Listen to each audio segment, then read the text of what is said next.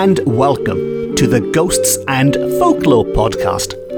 I'm Mark Rees, and on each episode, I investigate a different, weird, and wonderful subject. And on this episode, we are going to explore a very unusual tale of a shape shifting demon that terrorised a village in the northeast of Wales by attacking people as they walked the roads and smashing up property and all sorts of crazy things until a celebrity exorcist was called in to save the day.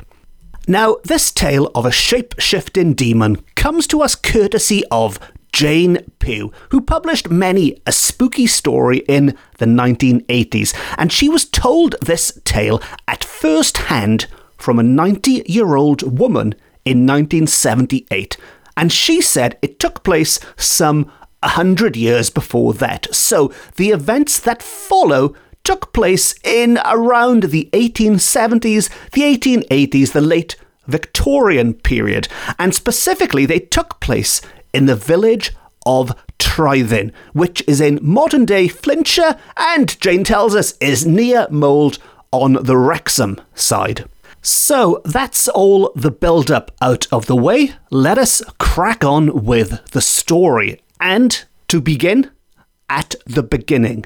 Our tale starts in the old village church, where a strange scene, as it is described, is taking place.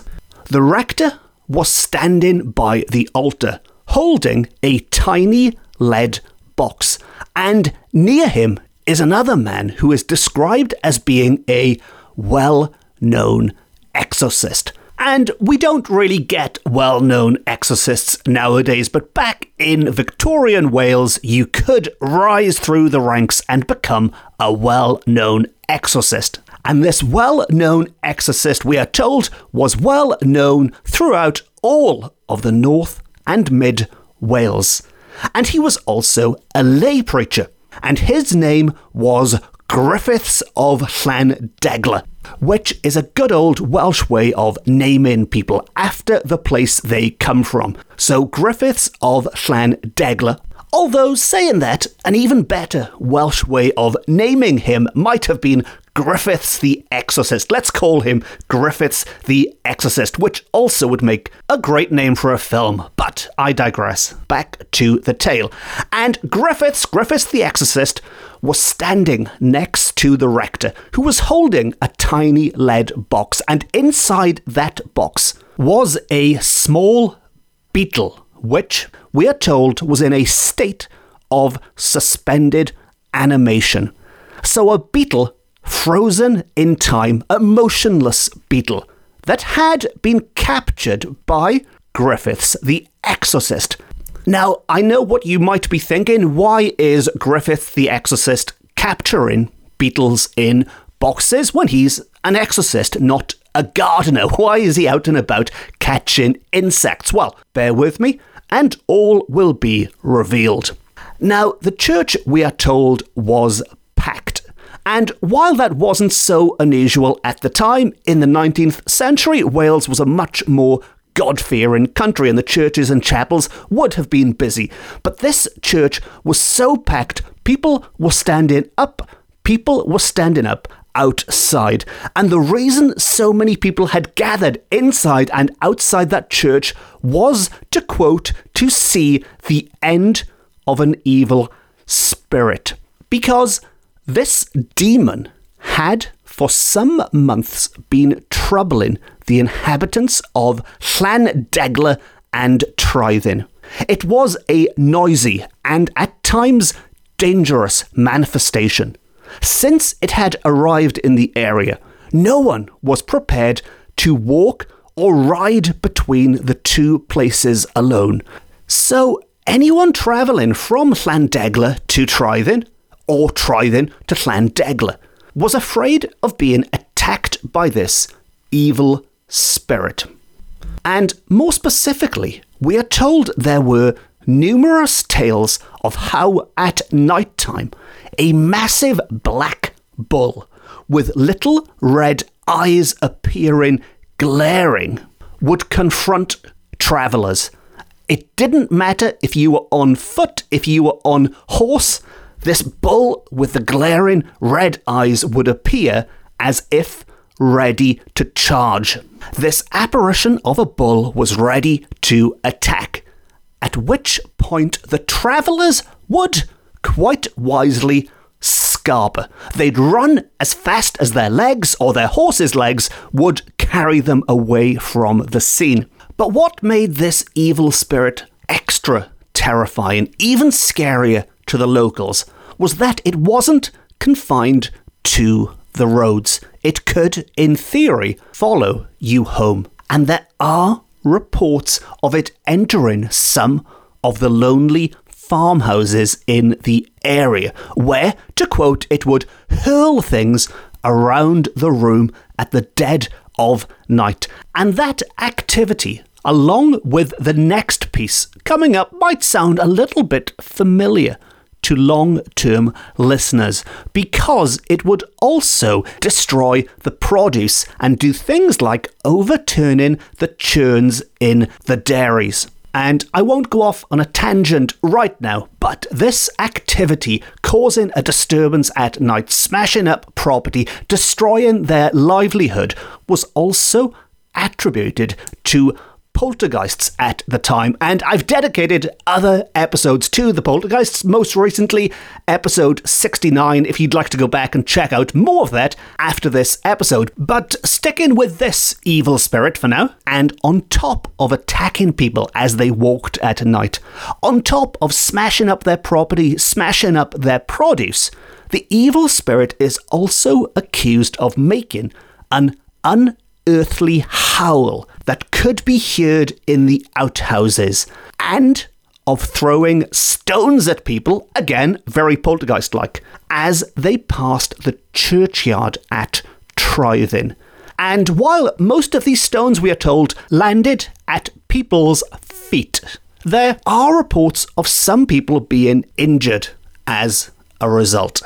So I think it's safe to say this evil spirit wasn't messing around, and it didn't seem to be confined by any of the restrictions that we usually find in such cases. It wasn't limited to a single property, it went wherever the heck it wanted to go. It didn't just throw stones, it was screaming and howling and all of the activity we've heard associated with various apparitions, all rolled up seemingly into one creature. It could do anything, everything. And of course, how could I forget? Even transform into what, what appeared to be a big, snarling bull with red eyes. And one of the most bizarre, to me at least, crimes that this evil spirit, this demon as they refer to it, is accused of doing is building a wall. Yes, building a wall. One night it erected a stone wall. So one night it was busy building a wall, yes, a, an entire stone wall, which, as far as the locals were concerned, it just magically appeared. They woke up one day and this wall had magically appeared to block a path. Now, sadly, there's no photographic evidence of this. I have no idea how big, how small, how stable this wall was, but nevertheless, you don't hear of many ghosts, of many demons, evil spirits building walls overnight in their spare time. And as a result, the parishioners were understandably getting a little bit sick, a little bit fed up of the demon's antics. But what could they do about it? Well, having been pushed to the end of their wits, they begged the rector to call in the expert, the local expert, the well known expert who could come in and bust their ghost. And if there's something strange in your neighbourhood, and your neighbourhood happens to be in the northeast of Wales in the Victorian age, then you call in Griffiths the Exorcist. And the rector didn't need much convincing to do so because even before the parishioners went to him, he had already had not one, but two what are described as fights. Yes, fights with this evil spirit himself and in his own rectory. And I mentioned this demon is quite bold, doesn't seem to be afraid of anything, and marching into the rectory into the rector's house and picking a fight on two occasions shows, I think, this demon meant business. Luckily, so did Griffiths. But he couldn't just come in and bust it straight away, because his method involved capturing rather than banishing evil spirits. And as I've started this this slightly loose Ghostbusters analogy, but to keep that going, you could say that Griffiths had his own Victorian version of a Ghostbusters ghost trap. But in 19th century Wales, it was a box made of lead. But what Griffiths didn't have was a proton pack. And so to get that ghost into that box, into his ghost trap, he had to lure it using a different method. And he also had to bide his time because, of course, there was no telephones or anything, and by the time reports reached Griffiths' ears, this evil spirit might have moved on. But after more than a month of waiting, the rector received a report that the evil spirit was terrorising a barn at Trithing on the Terrig Hill by throwing around sacks of grain and jars and where a queer wailing noise could be heard. Now, upon hearing this news, the pair of them, the rector and the exorcist, rose quickly, and I like the idea the two of them would just sitting around for more than a month waiting, waiting for a, a, positive sighting. And then from out of nowhere, somebody suddenly shouts, We got one. And they got up quickly and dashed to the barn.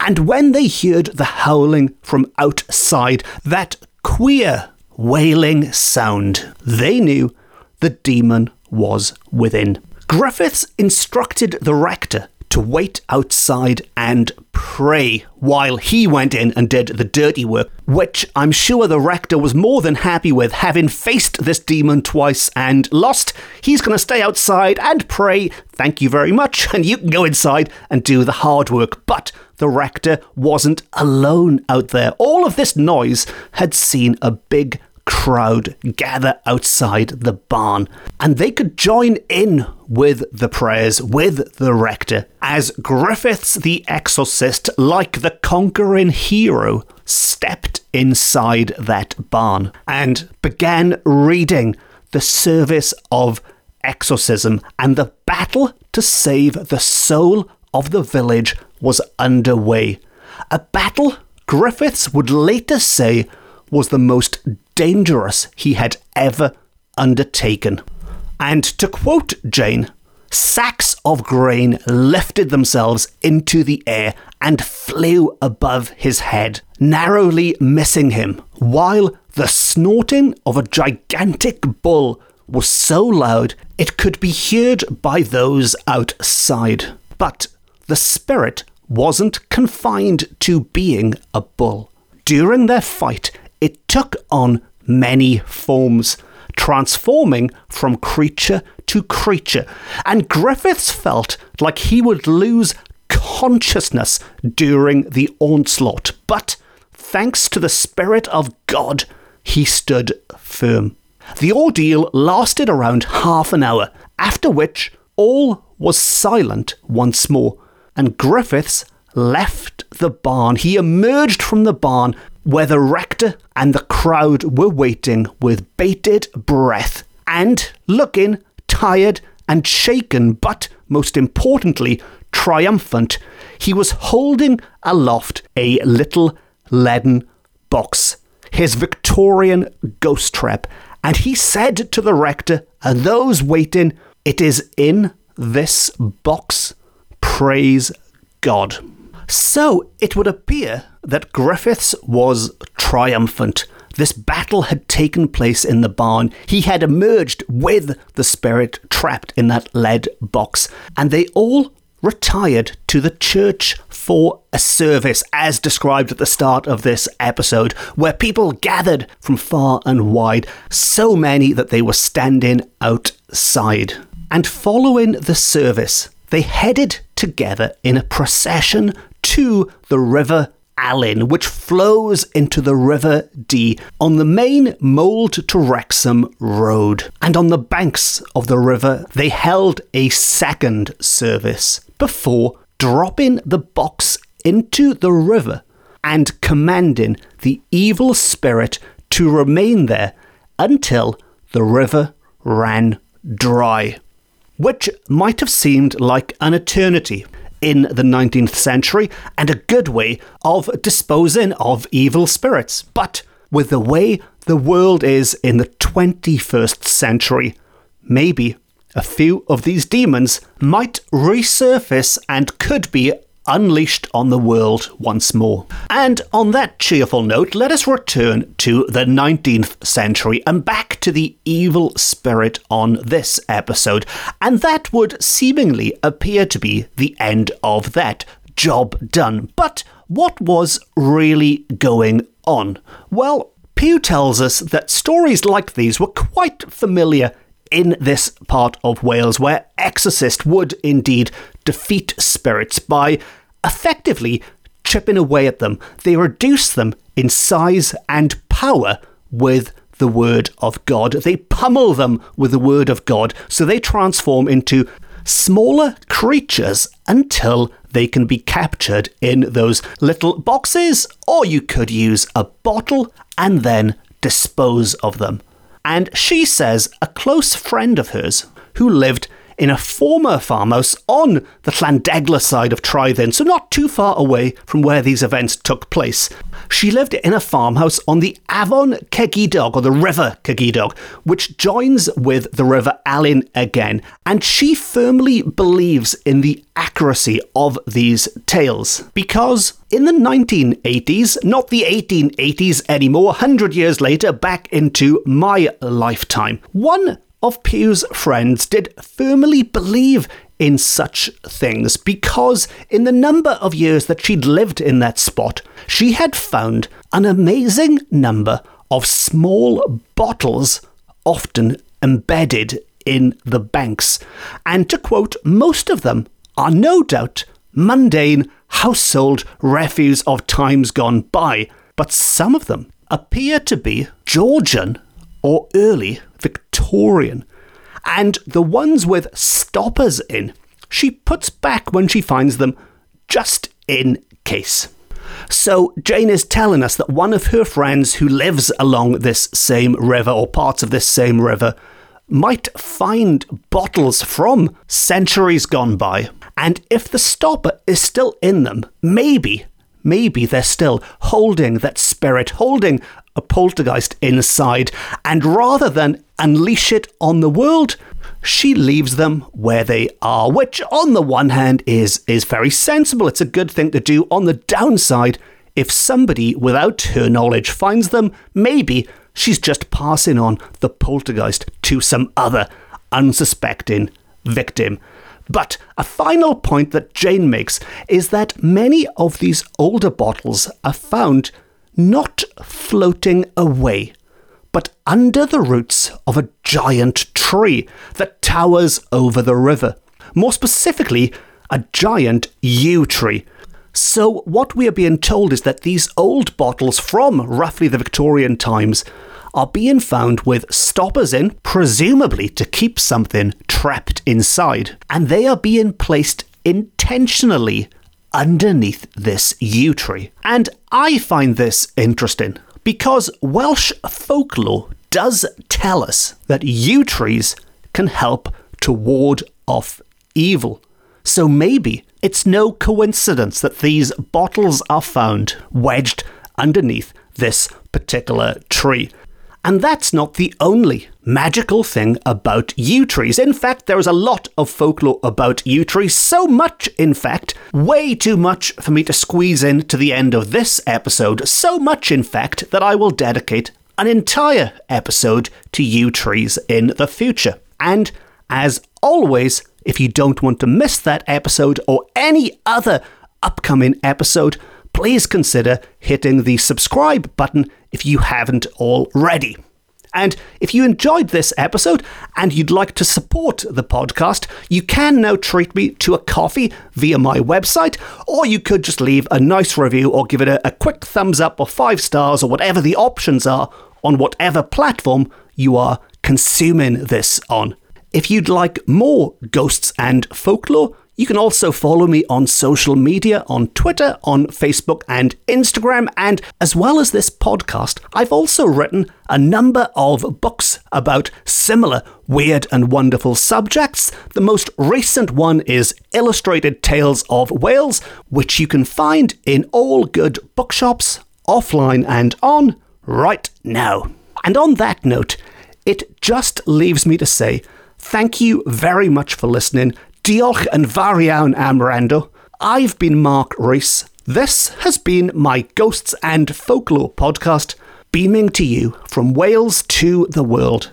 And remember, if there's something strange in your neighbourhood, who you gonna call? Griffiths the Exorcist. Until next time, Musta.